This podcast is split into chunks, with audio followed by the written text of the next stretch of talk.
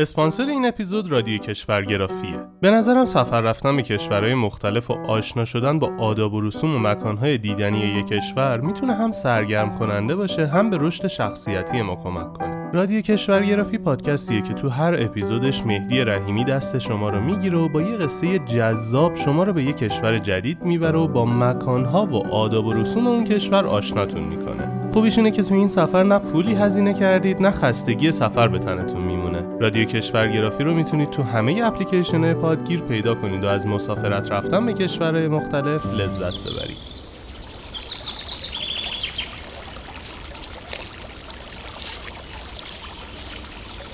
اومدی قصه گوش کنی؟ باشه. یکی بود یکی نبود.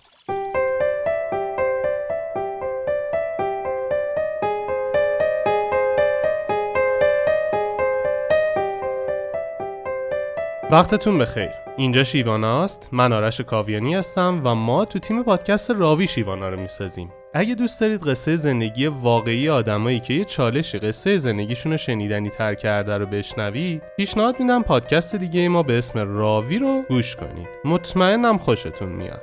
شیوانا رو من به کمک شنونده های راوی می‌سازم و تدوین این اپیزود با حمید صفیزاده عزیز بوده. بریم که قصه رو شروع کنیم.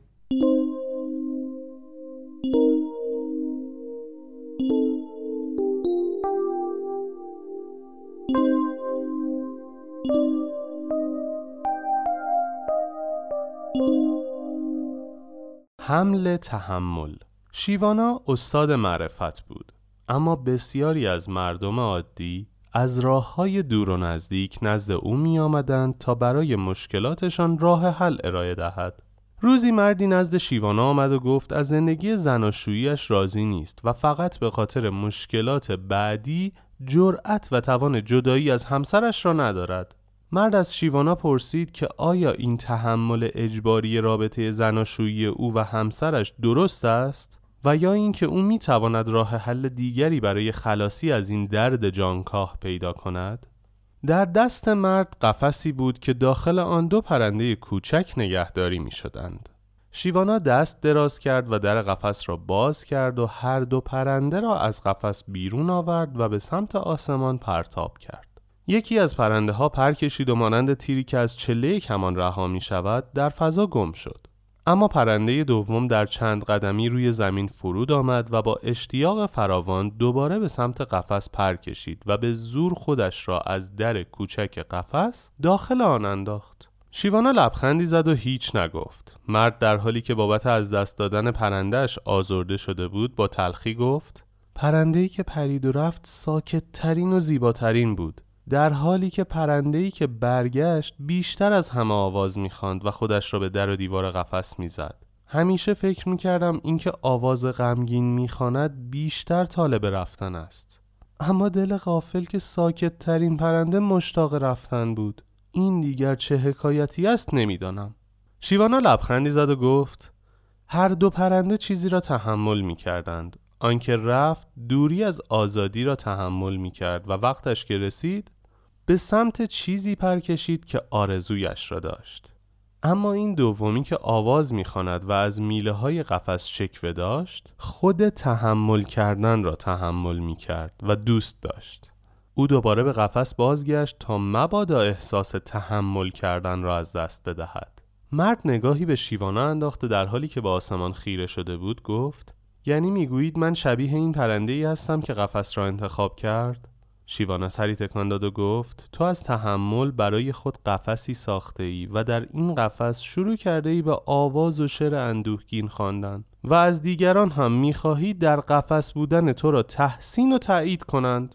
حالا که بیشتر از همه تو اسیر قفس خودت هستی. تو حمال تحمل خود هستی. پرنده ای که بخواهد برود راهش را می‌کشد و می‌رود و دیگر حتی به قفس فکر نمی کند تو همه این سالها قفس زندگیت را می پرستیدی و در عین حال بار سنگین تحمل را نیز حمل می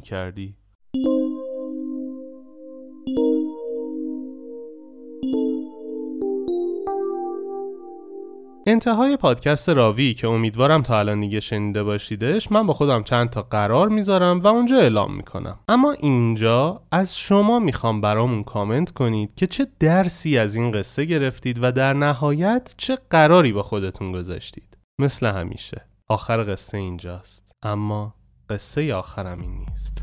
آخر قصه اما قصه آخرم این آخر راهی که باید من ازش بگذرم این نیست.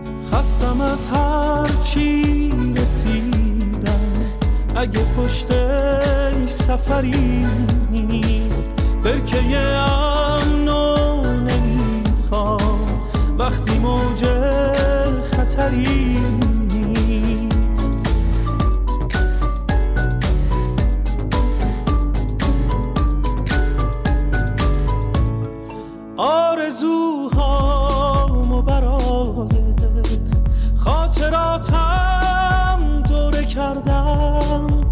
کجای خاطره باید. پی آرزوم بگردم. خستم از هر چی رسیدم. اگه پشتش سفری نیست برکه امنو وقتی موجه